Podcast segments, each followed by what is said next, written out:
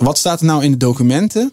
Wat hebben die commissies geoordeeld? En hoe komt het nou eigenlijk dat dat oordeel van die commissies zo verschillend is? En, wat, en, en uiteindelijk, wat zegt dat ook over hoe we omgaan met zo'n zo'n integriteitskwestie?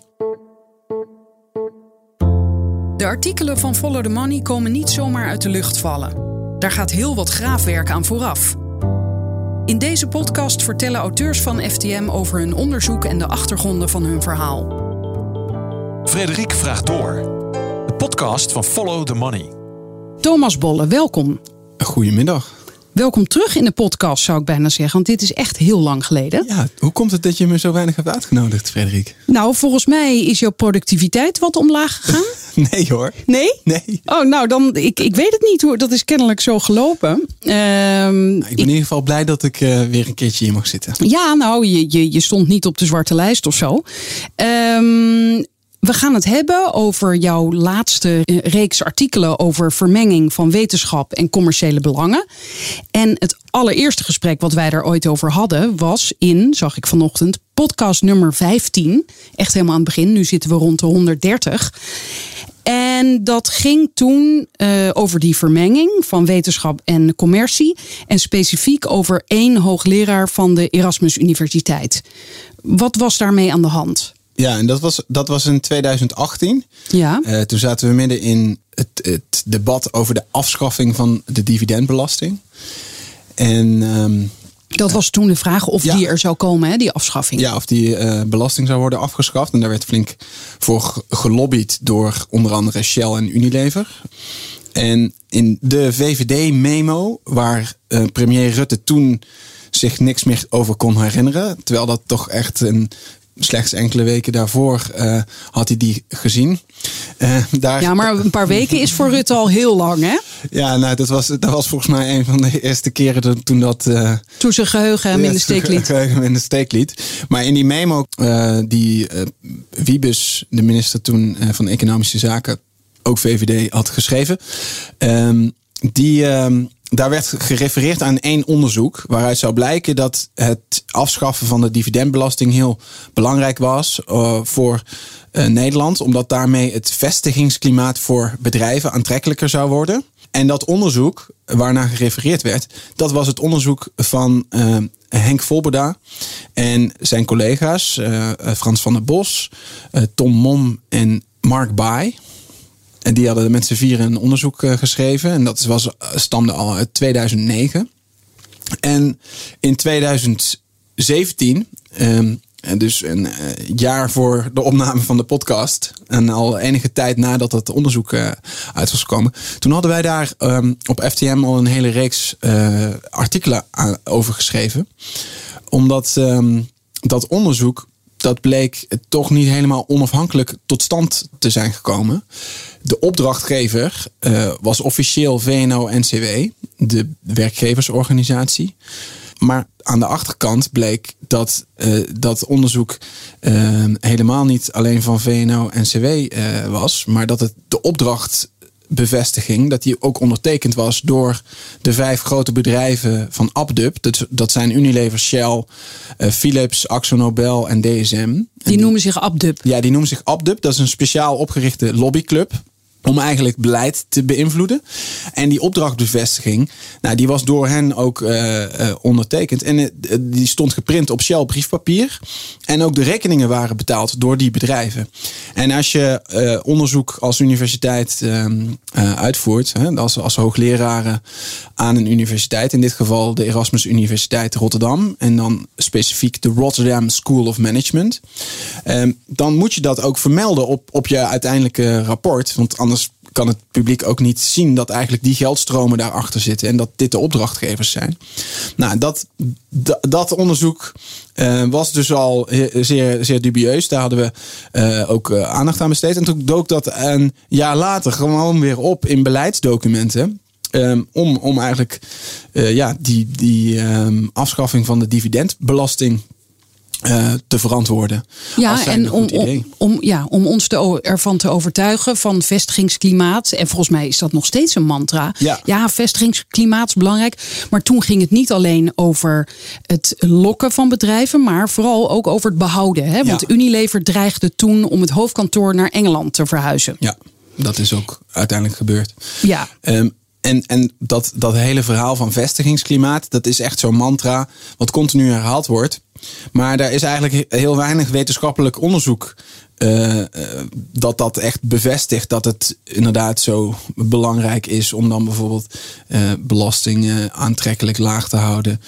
En dat ook die hoofdkantoren daadwerkelijk zo goed zijn voor de Nederlandse economie.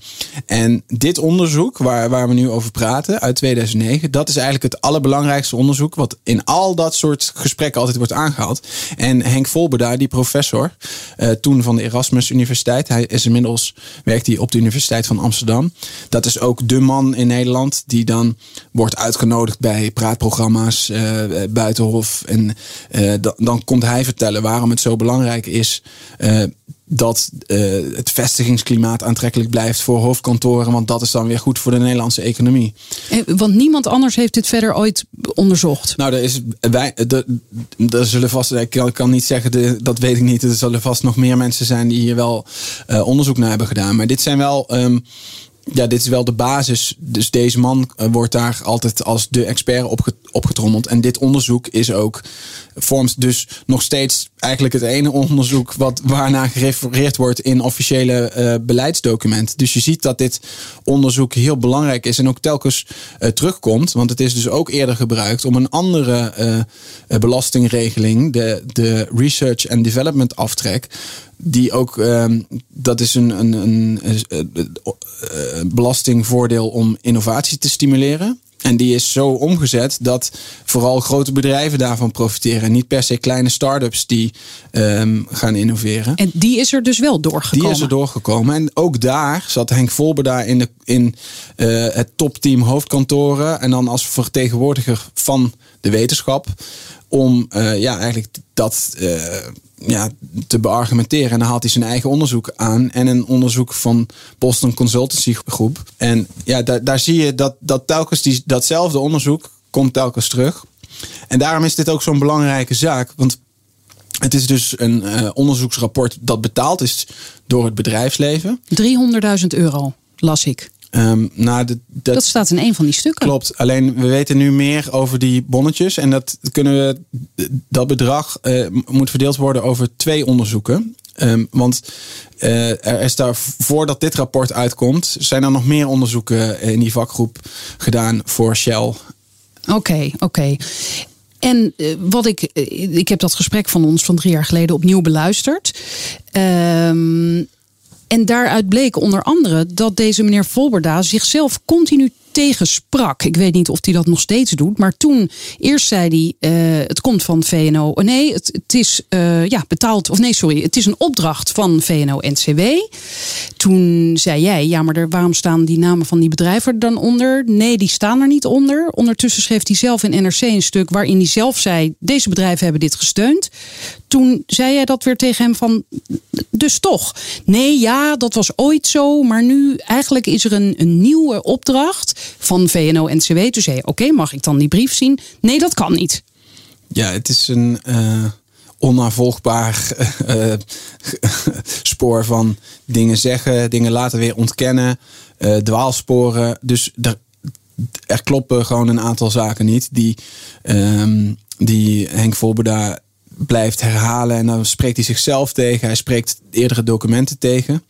Dus ja, het is inderdaad. Uh, je moet goed kijken van wat staat er nou in die documenten om, om te achterhalen. Wat, wat is er toen de tijd afgesproken. En dat is ook de leidraad geweest van het hele onderzoek. Uh, dus kijken wat mensen zeggen, maar vooral die documenten uh, bekijken. Want de reden dat we nu hier zitten is dat de, de onderzoeker die destijds eigenlijk uh, deze zaak aan het rollen heeft gebracht. Dat is Vatan Huzier. Dat is een andere onderzoeker. Ja, hè? Die heeft niks met dit onderzoek te maken. Nee, die, die is uh, ook verbonden aan de Erasmus Universiteit. En die heeft um, met zijn denktank Changerism uh, in 2017 een onderzoek gedaan naar de banden tussen het bedrijfsleven en, zijn, en de faculteit van de Rotterdam School of Management.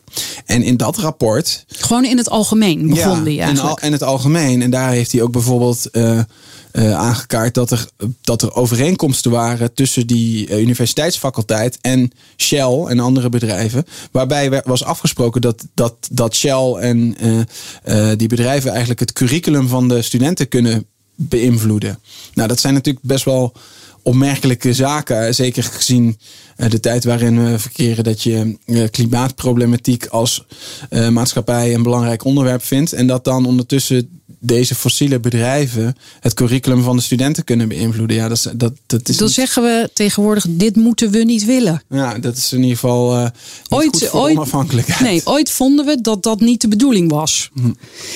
Ja, en, en, en, en, dat was een van die dingen die naar boven kwam. Maar in zijn onderzoek had hij dus ook die bonnetjes van deze onderzoeken van Henk Volberda uh, gedrukt op, op Shell briefpapier gevonden. Uh, gevonden. En ja, zo is deze zaak aan het eh, rollen geraakt. En, um, en er is ook een WOP gedaan, ook weer in 2017, op basis waarvan jij onder andere informatie hebt gekregen, toch? Nou, dat is weer dat de, er, zijn losse WOP-verzoeken ingediend. Um, uh, door Hugier, maar ook door andere onderzoekers. Hugier is de onderzoeker waar je, die je net noemt. Ja. Um, we opverzoeken naar de afschaffing van de dividendbelasting. En uh, door die um, WOP-verzoeken, die zijn door derde gedaan, kwam naar voren dat, dat dit onderzoek weer werd aangehaald in die memo van de afschaffing van de dividendbelasting. Dus er is op verschillende manieren is er informatie uh, boven tafel gekomen. Uh, maar nu is um, eigenlijk uh, een, een uh, hele, heel traject afgerond. Want Huzeer, die heeft nadat hij dat rapport uh, heeft gepubliceerd, reageerde de universiteit eigenlijk heel defensief. Dus de Rotterdam School of Management.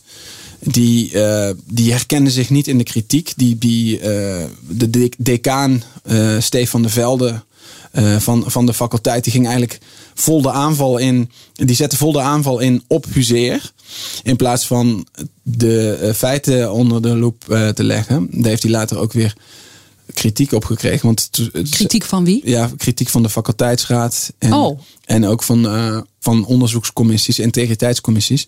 Omdat, omdat hij toch wel vrij uh, voorbarig uh, de aanval inzetten op, op eigenlijk de klokkenluider. Op de klokkenluider, ja. En, en daar zie je ook, dit is een hele, er spelen hier allerlei belangen, reputaties, niet alleen van de wetenschapper, maar ook van de universiteit, die dan toch liever hier geen uh, aandacht voor heeft.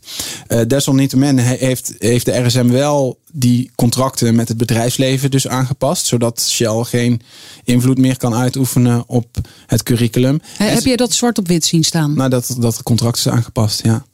Um, en, en ze maar hebben, is het dan ook zo? Is er dan ook geen invloed meer? De, de, de is, het gaat in ieder geval hier om die contracten. Kijk, daar, daar kan ik geen uitspraak over doen, dat weet ik niet. Dat kan namelijk ook op andere manieren. En er, zijn ook, er is een onafhankelijke onderzoekscommissie toen ingesteld. Die ging kijken naar hoe gaan, we op, hoe gaan ze eigenlijk op uh, de Rotterdam School of Management om met integriteitszaken. Dus ondanks het feit dat die uh, decaan nogal defensief was, is er wel gezegd: we gaan dit wel onderzoeken. Ja, ja de, de, universiteit heeft wel gezegd: over oh, dit kunnen we toch niet zomaar terzijde schuiven. Dus er is toen een commissie opgericht en die heeft eigenlijk geconstateerd dat er wel meerdere dingen mis, mis waren. Onder andere was het heel uh, schimmig hoe, hoe er omgegaan werd met nevenactiviteiten. Die werden niet heel transparant weergegeven. En hoe de inkomstenstromen die daaruit voortkwamen, ja, om daar heel transparant over te zijn. Dat was niet goed ingeregeld. Maar ging het hier dan ook om neveninkomsten? Kreeg deze meneer Volberda hiervoor betaald? Nou ja, er is dus nu. Uh, Nee, want we zijn nog steeds niet bij waarom we nu hier zitten. Uzeer, die heeft een uh, vervolgens is hij naar de integriteitscommissie gegaan. Dus die heeft een integriteitsklacht ingediend. En er is een procedure gestart. En wat er dan gebruikelijk is, is dat de universiteit zelf dan een commissie wetenschappelijke integriteit opstelt. En daar zitten dan drie leden in. En die gaan dan onderzoeken of er inderdaad hier sprake is van schending van de wetenschappelijke integriteit. En of die gedragscode wetenschapsbeoefening door een onderzoeker geschonden is. En zijn dat buitenstaanders of mensen van de universiteit die dat doen? Dat zijn mensen, dat zijn mensen van de universiteit. Maar niet alleen van de Erasmus Universiteit, maar ook van andere universiteiten. Maar er zijn hier nog meer details die, ik, die we hierover kunnen, uh, wat ik kan vertellen. Alleen, ik denk belangrijk voor de luisteraar eerst om te begrijpen hoe dat proces ja. uh, in gang is gezet. Dus er zijn, uh, die commissie gaat dat dan bekijken. En vervolgens komt er een uitspraak. En ja, de, de hoogste klassificatie is dan schending van de wetenschappelijke integriteit. En als je dat hebt gedaan als, als hoogleraar, dan heb je een probleem. Want dan, ja, dan is het toch gebruikelijk dat er ook uh, consequenties aan ja. worden verbonden. En dan heb je nog lagere gradaties waarbij wordt gezegd: het is verwijtbaar onzorgvuldig handelen of gewoon onzorgvuldig handelen. Dus dat is, je bent een beetje slordig geweest, maar goed, niet, niet zo, zoveel aan de hand. Uh, en daar heb je dan, dan kan je gewoon je, je baan uh, voortzetten zonder dat je daar problemen mee krijgt. Um, dat proces is in gang gezet en uh, dat heeft drie jaar geduurd. Omdat er uiteindelijk hebben er vier commissies naar gekeken. Zo. Uh, er is vast, Want het was zo ingewikkeld kennelijk. Het, er, is een, er zijn een aantal dingen gebeurd. Uh, de eerste commissie die heeft zijn werk gedaan. En nou, daar, daar kwam eigenlijk uit, die oordeelde dat er sprake van, was van verwijtbaar onzorgvuldig handelen. Toen zijn zowel Henk Volberda als Vatan Huzeer in beroep gegaan. Dan gaat het naar het landelijk orgaan wetenschappelijke integriteit. Die gaan die zaak dan opnieuw bekijken. En die hebben vervolgens vastgesteld dat uh, die eerste commissie zijn werk niet goed heeft gedaan. En met name de punten van Huzeer, die zijn daarin toegekend. Want die had gezegd, de, de, uh, een van de leden van die commissie is een collega van Volberda. Die komt van dezelfde uh, faculteit, het Muel Kaptein. En die kent ook nog persoonlijk de decaan. Uh, heeft ja, nauwe ja, banden ja. met de raad van bestuur. Veel en te dichtbij. En hij, hij kende ook, had zijn promo, degene die zijn promotie had begeleid, was Frans van der Bos. Een van de andere auteurs ja, ja. van dat rapport. Dus, dus die uh, landelijk orgaan heeft gezegd, dat is eigenlijk veel te dichtbij dat is geen goede uh, persoon voor die commissie. Alleen al voor de schijn van uh, belangenverstrengeling. belangenverstrengeling. Dus dit proces moet opnieuw. En er waren nog een paar punten waarop ze kritiek hadden. Die staan ook in het artikel beschreven. Maar dit was eigenlijk wel een van de hoofdzaken. Er was gewoon te weinig afstand. Dus toen kwam er een tweede ja, commissie. Toen kwam er een tweede commissie. Die heeft toen eigenlijk het oordeel nog verder afgezwakt. Die zeiden niet verwijtbaar, oh. onzorgvuldig handelen, maar gewoon onzorgvuldig handelen. Dus um, ver weg van schending van de wetenschappelijke integriteit. Toen is er opnieuw beroep weer aangetekend door beide. Um, en Want nog vond Volberda het uh, niet waar. En ja. uh, Uzier zei het is veel erger. Ja, ja. En toen heeft het landelijk orgaan wetenschappelijke integriteit er zelf nog een keer inhoudelijk naar gekeken. En die hebben toen gez gezegd: het is wel weer verwijtbaar onzorgvuldig handelen. Dus die hebben het weer opgehoogd, maar nog steeds niet schending van de wetenschappelijke integriteit. En Huzea die is daar nog steeds, ja, uh, uh, die, die, die begrijpt daar niets van.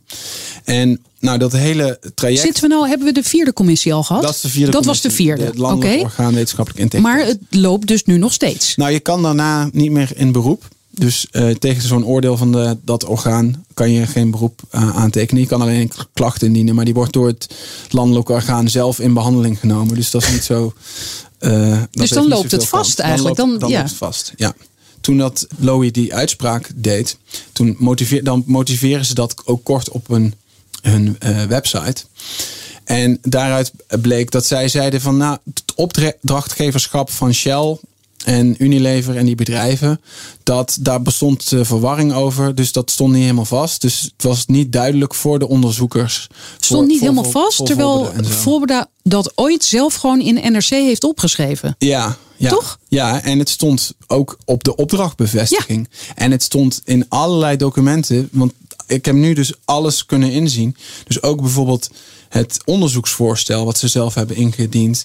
Het stond op zijn cv. Het stond op allerlei plekken, stond het zo. En daarom is dit een heel opmerkelijk proces. En dat, nou, in dat artikel hè, wat we op FTM gepubliceerd hebben een aantal weken terug, staat ook heel dat feitenrelaas eigenlijk. Want ik heb gewoon die, al die documenten gewoon beschreven. Wat, wat staat er nou in de documenten? Wat hebben die commissies geoordeeld? En hoe komt het nou eigenlijk dat dat oordeel van die commissies allemaal zo verschillend is. En, wat, en, en uiteindelijk, wat zegt dat ook over hoe we omgaan met zo'n integriteitskwestie? Ja, en, en al, dus al die documenten heb jij ook gefotografeerd. En die staan ook bij het stuk, inderdaad. Ja. Ehm, Want je geeft nu al een beetje aan, eh, dit staat misschien niet op zich en we moeten hiervan leren. Ja, Even los ja. van hier, wat hier nou uit gaat komen of uitgekomen is. Ja, ja en ik, ik, ik denk oh, voor deze zaak, wat, wat, wat heel exemplarisch eigenlijk is, is dat hier ehm, een hoogleraar met nauwe banden met het bedrijfsleven, eigenlijk, ja, die stond in het beklaagde bankje. En die heeft vervolgens een aantal zaken ontkend, die hij eerst zelf ook wel had bevestigd. En hij heeft ook eigenlijk be- bewijsstukken ingevoerd, waar, waarvan, ja, waarvan je toch kan zeggen, het is toch een beetje vreemd. Want wat is er nou gebeurd in die officiële documenten, zoals het onderzoeksvoorstel in de opdrachtbevestiging, stonden die vijf bedrijven genoemd. En daar stond ook heel duidelijk dat dit een rapport zou worden dat gebruikt zou worden om toekomstig regeringsbeleid eh vestigingsklimaat te, helpen. stimuleren. Eh, te beïnvloeden, Ja, ja. te beïnvloeden. Te beïnvloeden. Dat stond er gewoon letterlijk, Letterlijk, in de opdracht. Ehm, en er stond ook dat die vijf bedrijven daar... Ja, dat Ja, die tuurlijk, die waren daar voorstander van. Ja. Ja. En dat was door de CEO's van die bedrijven ondertekend. Dus daar bestond eigenlijk tot deze procedure geen enkele twijfel over dat dat eh, de opdrachtgevers waren. En er was eigenlijk ook geen twijfel over dat, dat Volbeda al voor dit onderzoek ook andere onderzoeken voor Shell heeft gedaan. En eigenlijk al een lange eh, band met die bedrijven had. Hij had ook een, een ehm, eh, Excellence Award gewonnen. Daar zat een geldprijs aan vast. En heeft hij nou, want dat ging je ook nog beantwoorden, heeft hij er ook geld voor gekregen? Ja, en hij heeft dus ook, dat blijkt nu ook uit het dossier, die eerste onderzoekscommissie heeft een aantal eh, administratiestukken boven water gekregen. Waaruit blijkt dat Van den Bos, Baai en Volbeda ook persoonlijk geld eh, bovenop hun normale salaris hebben gekregen. En dat gaat het echt over forse bedragen van 30.000 euro per jaar. Voor hun, eh, ja, dan staat dan omschreven, excellente prestaties voor het Shell en Abdub onderzoeken. Onderzoeken, ook meerdere onderzoeken. Dus daarmee kan Dit ook- staat ook zwart op wit. ja, dat staat zwart op wit. En dan zie je ook dat hij dus Shell-onderzoek heeft uitgevoerd. En daarna dat Abdub-onderzoek. Abdub, dat zijn die vijf bedrijven. Dus die worden ook allebei genoemd. Dus er zijn, daaruit blijkt al dat er meerdere onderzoeken... en dus een langlopende relatie was tussen die bedrijven en deze onderzoekers. En Nou, als je- was of is misschien ja, en, ja. en die moet je dus ook, ehm, die moet je ook vermelden. En ook die, die bedragen die ze zelf dus eh, overgemaakt kregen, daarvan heeft die eerste commissie ook gezegd dat was aanzienlijk. Dat zijn echt forse beloningen. Mag dat wel eens? Ik bedoel, krijgen andere wetenschappers ook wel eens eh, betaald door bedrijven? Of gebeurt dat nooit? Ehm, nou, dat, dat ge- gebeurt dus wel. Nee, maar En, ik eh, bedoel weten openlijk. dat niet allemaal. nee, oké. Als omdat- het gebeurt, gebeurt het eh, stiekem. Nou, eigenlijk zou dat dus allemaal heel transparant moeten zijn. Maar die eerdere onderzoekscommissie, eh, commissie Mols, die heeft eh, in 2018 al vastgesteld dat het bij de RSM dus niet allemaal even eh, duidelijk vermeld stond. En dat het dus moeilijk is om, om dat transparant te krijgen. Ja, maar heeft daar geen enkele consequentie aan verbonden. Nee, nee er, wordt, er worden aanbevelingen dan telkens gedaan. En, en daar moet dan de Raad van Bestuur Ja, iets mee doen. Wij bevelen aan om dit niet te doen. Ja, hallo. Om transparanter te zijn. Ja. En, en Volbeda is dus overgestapt eh, naar de UvA. Hoe, hoe Ja. hebben ze daar nog gevraagd van... goh, er loopt geloof ik een procedure. Hoe zit dat precies? Is dit wel slim om u hier nu te plaatsen? Ja, ik wil nog één dingetje eigenlijk op het vorige zeggen. Want, want, want wat er nu gebeurd is met die bewijsstukken. Dus uit, uit de oorspronkelijke bewijsstukken was duidelijk dat dit de opdrachtgevers waren. Maar nu in die procedure heeft Volberda zelf brieven ingebracht. eh, die hij heeft verzameld nadat de klacht tegen hem was ingediend. En daar heeft hij ehm, van VNO-NCW een brief ontvangen. En hij heeft een brief ontvangen van die vijf bedrijven. ont- ondertekend door de huidige CEO's. eh, zoals Marjan van Loon eh, van, van Shell, Shell, Nederland. En da- daarin zeggen ze: wij waren niet de opdrachtgever. Oh, En dat is dit. ze. Want in dat gesprek van drie jaar geleden vertelde jij, ik haalde het net al even aan, dat hij toen al tegen jou zei: Ja, er is een, eigenlijk een, een, de echte opdracht. Het staat in een brief van VNO, maar die brief die krijg jij niet. Is dit dan die brief die hij toen bedoelde? Dat, dat weet ik niet. Want ik, ik, kan, eh, eh, ik, ik weet niet wat hij toen precies bedoelde. Want toen was het gewoon. On, toen zeiden we. eh er staat hier in de opdrachtsbrief dat dit eh, opdrachtgevers waren. En daar was hij toen heel vaag over. Ehm, dus ik weet niet of, of hij dan op deze brief doelde. Maar wat opmerkelijk is, is er wordt een klacht tegen je ingediend. Dan zet je eigenlijk je bestaande netwerk met die bedrijven zet je in om een nieuwe brief te krijgen waarin zij ontkennen wat. Wauw, maar dan heb je echt een goede relatie, hè? Als je dat voor elkaar krijgt. Ja, en het vreemde is dat hij juist ontkent dat hij een langlopende relatie met die bedrijven heeft. Dus de- daarin zie je van hè, de, de, de, de bewijsstukken en, en wat er gezegd wordt, dat klopt gewoon niet met elkaar. En, en dit is ook die eerste onderzoekscommissie, die heeft toen ook vastgesteld, ja, dat bewijsmateriaal, dat heb je nu eh, vervaardigd. Ja, dat, dat kunnen we niet meenemen. Dat En telt dan niet meer. Dat telt niet. En, en de Raad van Bestuur van de Erasmus Universiteit, die heeft naar aanleiding van het eerste eh, CWI-advies, die Commissie Wetenschappelijke Integriteit, ook een eh, document geschreven waarin zij zeggen. Eh, het is echt heel vreemd dat, dat Volbeda nog steeds doet alsof die bedrijven niet opdrachtgever waren. Uit alles blijkt dat het wel zo was. Alleen uit nu speciaal door hem vervaardigde brieven zou het tegenovergestelde blijken. Dus, dus die waren daar heel hard over. Die zeiden, dat, dit, hier gaan wij niet in mee. En eh, die zeiden ook, de CWI zegt eh, verwijtbaar onzorgvuldig handelen. Wij hadden ons ook voor kunnen stellen dat er een zwaarder oordeel Namelijk? wel uit was komen. Schending van de eh, integriteit. Is- En dat is dan namelijk- zou dat dan zouden er consequen- nou, eh, consequenties volgen. Maar het, het, het, de, eh, uiteindelijk is de raad van bestuur die moet zeggen, Ja. die oordeelt. Dus dat CWI-advies is puur een advies. Oké, maar Alleen de raad van bestuur die heeft toen wel gezegd Ja. van ja, we, we hebben dit proces met een onafhankelijke commissie. Wij gaan niet tegen die commissie in. Dus wij oordelen hetzelfde. En dan, ehm, ja, dan Maar voor, eh, kijk, jij kent dit hele dossier van haver tot gort. Maar voor eh, gewoon even zo iemand die dit nu luistert. En voor mij eh, klinkt het als. Zij vinden dit dus niet heel erg dat dit is gebeurd. Nou, in eerste instantie vonden ze het wel erg. En ik denk ook, hè, ik weet dat niet precies, maar ten tijde van dit schrijven. En, en er zijn nog meer stukken in het dossier waaruit blijkt dat die relatie tussen Volbeda en, en de, eh, de Erasmus Universiteit en de Rotterdam School of Managers toch wat, wat lastiger werd. Omdat zij natuurlijk best wel hard oordeelden dat hier van alles mis was. Toen is hij overgestapt naar de UvA. En wat er precies de beweegredenen zijn, ja, dat, dat weten we niet. In de officiële documenten staat dan, hij heeft een geweldige carrière gehad en maakt nu de keuze om over te stappen. Maar ik heb toch wel het vermoeden dat er iets, iets meer eh, speelde dan alleen dat. Als je gewoon die stukken leest, dan, dan kan je dat wel afleiden. Ehm, ja, toen is hij dus wel gewoon tijdens dat proces is hij overgestapt naar de UvA. Ja, en dan komen we op die vraag die we net heel even parkeerden. Hoe heeft de UvA dat toen? eh, Weet je daar iets van? Hoe, die, hoe dat ging? Ja, want daar heb ik eh, toen ook een artikel over geschreven. Wat, wat, wat daar. ehm, want je zou denken, oké, daar loopt al een heel proces. Daar, zijn ook, oh, daar is over gepubliceerd. Want onze artikelen waren daar toen de tijd allemaal bekend.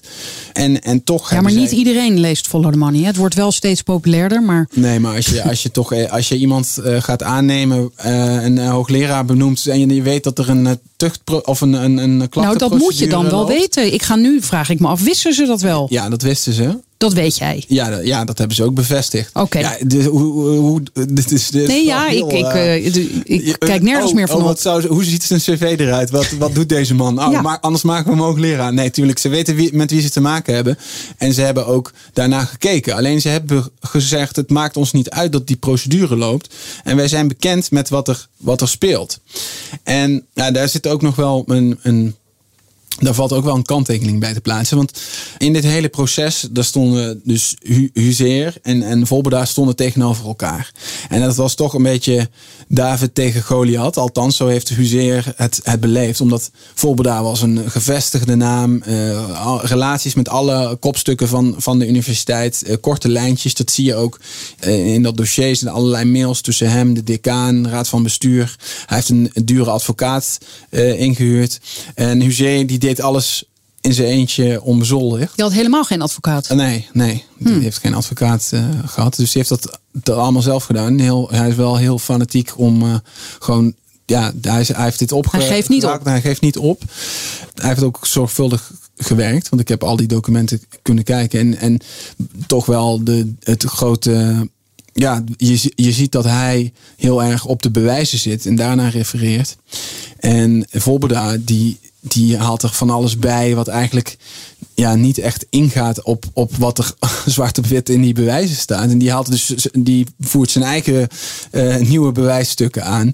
En wat hij ook deed, is hij probeerde eh, eh, het proces te stoppen door te zeggen dat Huzer zijn geheimhoudingsplicht had eh, geschonden. Want tijdens dit proces mag je niet dat die stukken naar buiten komen. Je mag daar niet over praten. Nou, en terwijl jij nu al zegt, eh, ik, ik heb ze gezien. Dus hoe, hoe kan dat dan? Ik heb ze nu gezien, Ah. nadat de procedure is afgerond.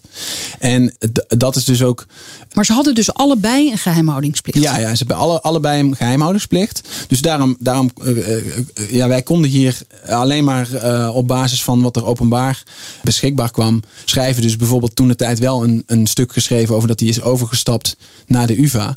Maar wat er intern speelde, ja, dat, dat, daar konden we alleen maar naar gissen. Ehm, maar je ziet dat ehm Volberda, die probeerde dus eh, in dat, dat kan ik nu, hè, want ik heb nu dus achteraf dat allemaal ingezien. Dus het is, eh, die probeerde dan het op de geheimhoudingsplicht te gooien. En die haalt dan ook ons FTM-artikel uit 2018 Oh. aan. Eh, omdat ik hem, hem toen vragen heb gesteld over de brief van Wientjes. Want dat was een, een brief van de voorzitter van VNO-NCW. Die ook mee werd gestuurd met het onderzoek naar, die, naar het vestigingsklimaat. En daar werd dan eigenlijk naar die Meegestuurd aan wie? aan de respondenten van, van de enquêtes. Want het is een onderzoek wat gebaseerd werd op Ja, eigenlijk de, de, interviews met al die met CEO's. al die CEO's van die bedrijven. Ja? En daarmee zegt hij in die brief, want die heb ik dus nu ook gezien.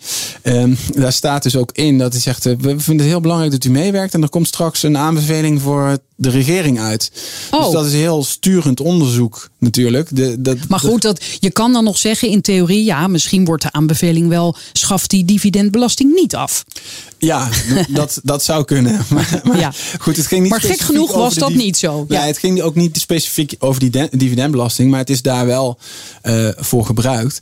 Alleen dat is het bijvoorbeeld zo'n zo'n zo'n brief, dat is dus ook door die eerste commissie als sturend bevonden. Hè? Dat, dat hoort niet in, eh, in wetenschappelijk onderzoek eh, eh, thuis.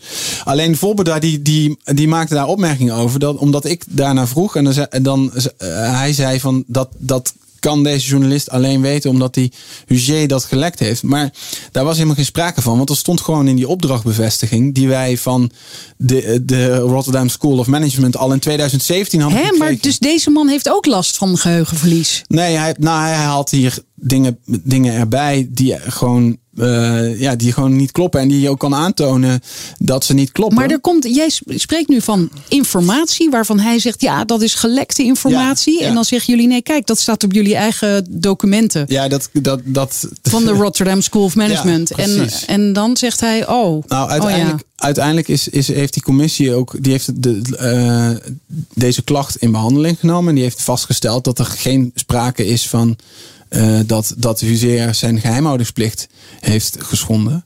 Ehm, maar het, eh, wat, wat opmerkelijk is, is dat Huzer, die heeft, ja, die, de- je ziet ook, ze staan echt lijnrecht tegenover, die heeft vervolgens gezegd, ja, maar Volberda heeft zelf zijn geheimhoudingsplicht Oh? geschonden. Want toen hij overstapte naar de UvA, eh, toen heeft de UvA gezegd dat zij eh, op de hoogte waren van de zaak.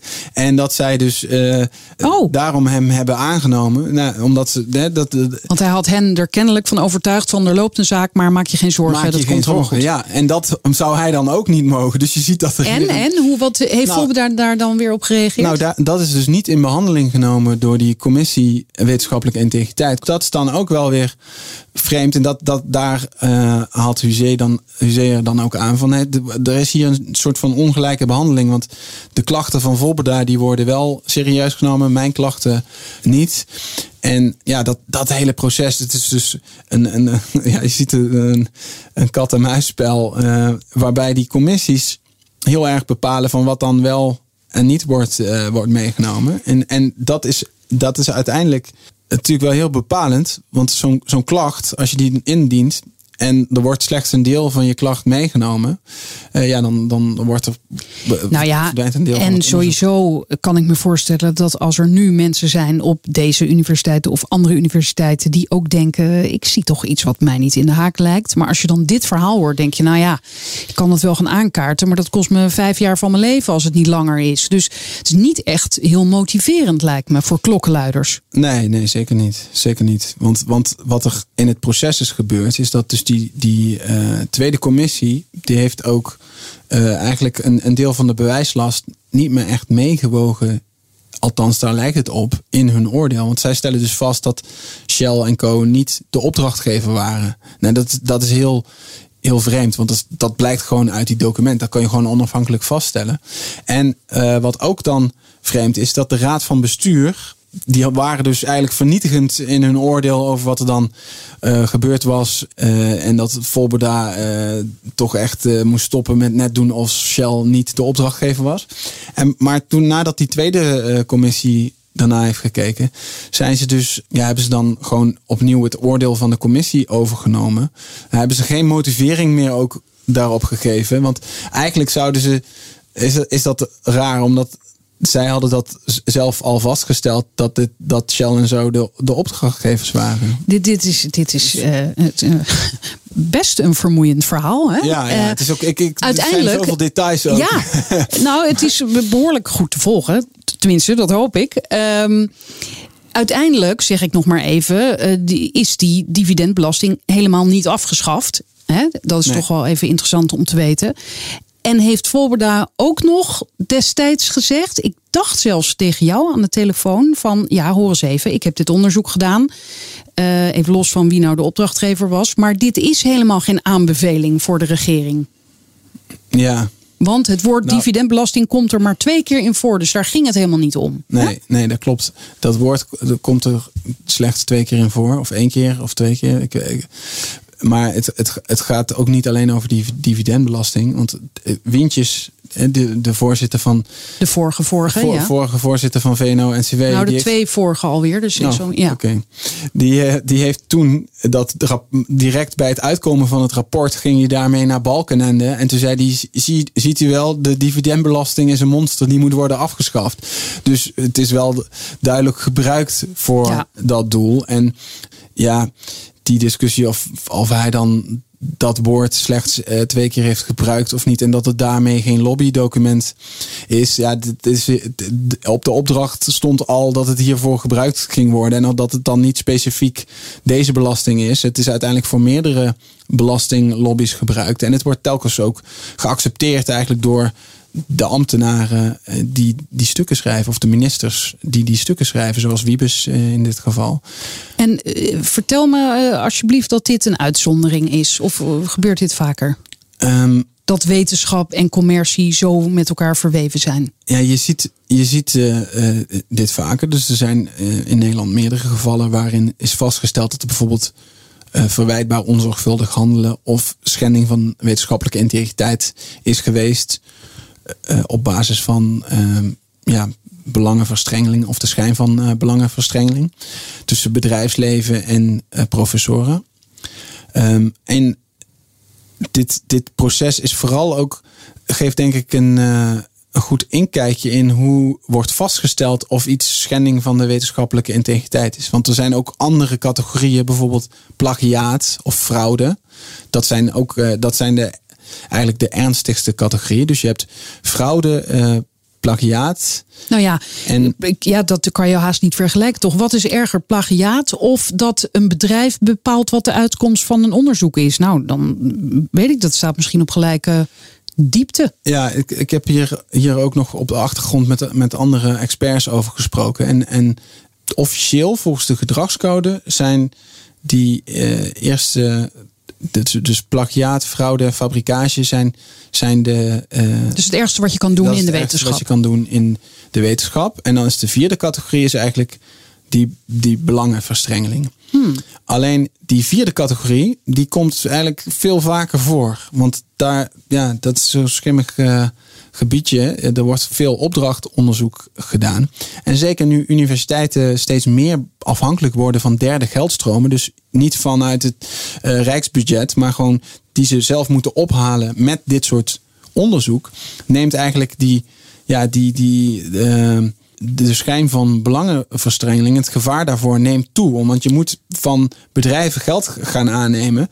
En dan moet je er heel goed voor zorgen dat die bedrijven niet invloed krijgen op dat onderzoek. Ja, en, en tot nu toe, eh, dacht ik, wordt dat bijvoorbeeld. Uh, beschermd, kan ik dat zo zeggen, door het aanstellen van bijzonder hoogleraren. Dat is altijd een beetje, vind ik, een verwarrende term. Dus een bijzonder hoogleraar, die is dan, wordt betaald door het bedrijfsleven bijvoorbeeld.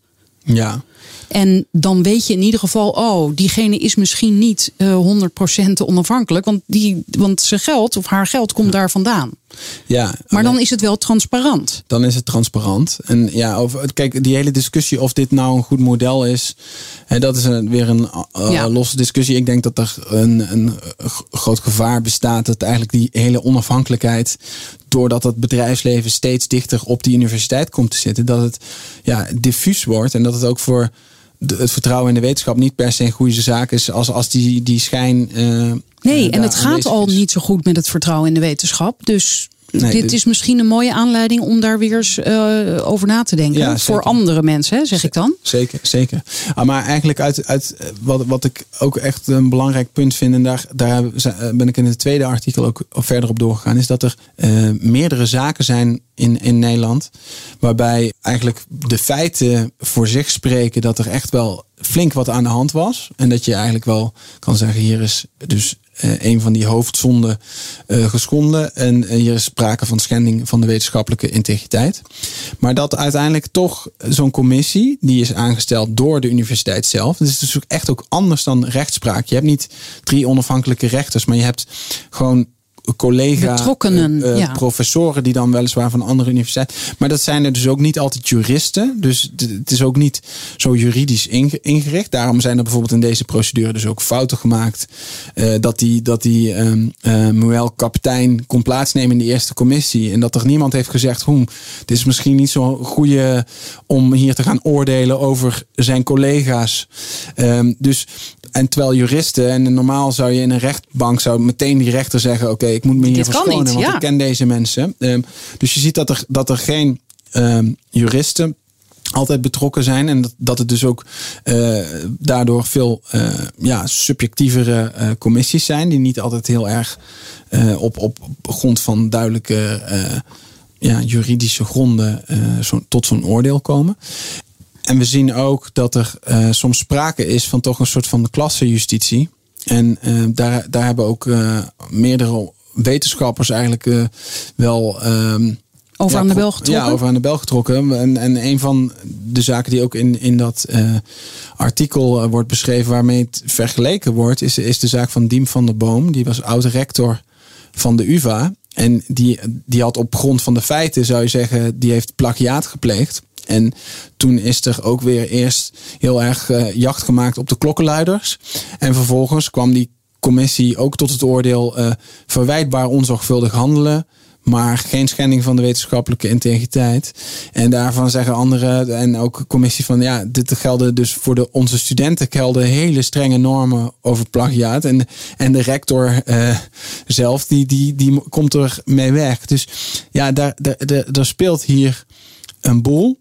En je, ik denk echt dat, dat, dat, dat het laatste woord nog niet is gezegd over hoe die onderzoekscommissies en hoe dat proces van integriteits onder, uh, mogelijke integriteitsschending en de manier hoe we dat onderzoeken, hoe dat nu plaatsvindt. Omdat je toch ziet, zowel die hoogleraren als de universiteiten, die hebben er geen baat bij dat, dat die reputatie wordt geschaad. Dus die, de raad van bestuur van die, van die uh, universiteiten, die, die proberen dat toch een beetje ja, klein te houden. En die zijn ook verantwoordelijk voor dat hele proces om die commissies in te stellen. Dus het is allemaal een beetje te veel. Eh, het kan beter. Uh, Zullen we dat zo uh, ja, ja. concluderen? Uh, nou ja. over meer zaken is dus te lezen in jouw artikelen, in het dossier. Ja. Het dossier heet Wetenschap op bestelling. En dankjewel, Thomas. Graag gedaan. Tot zover deze aflevering van Frederik Vraagt Door. Wil je meer horen en lezen? Ga naar ftm.nl en krijg ons een maand op proef.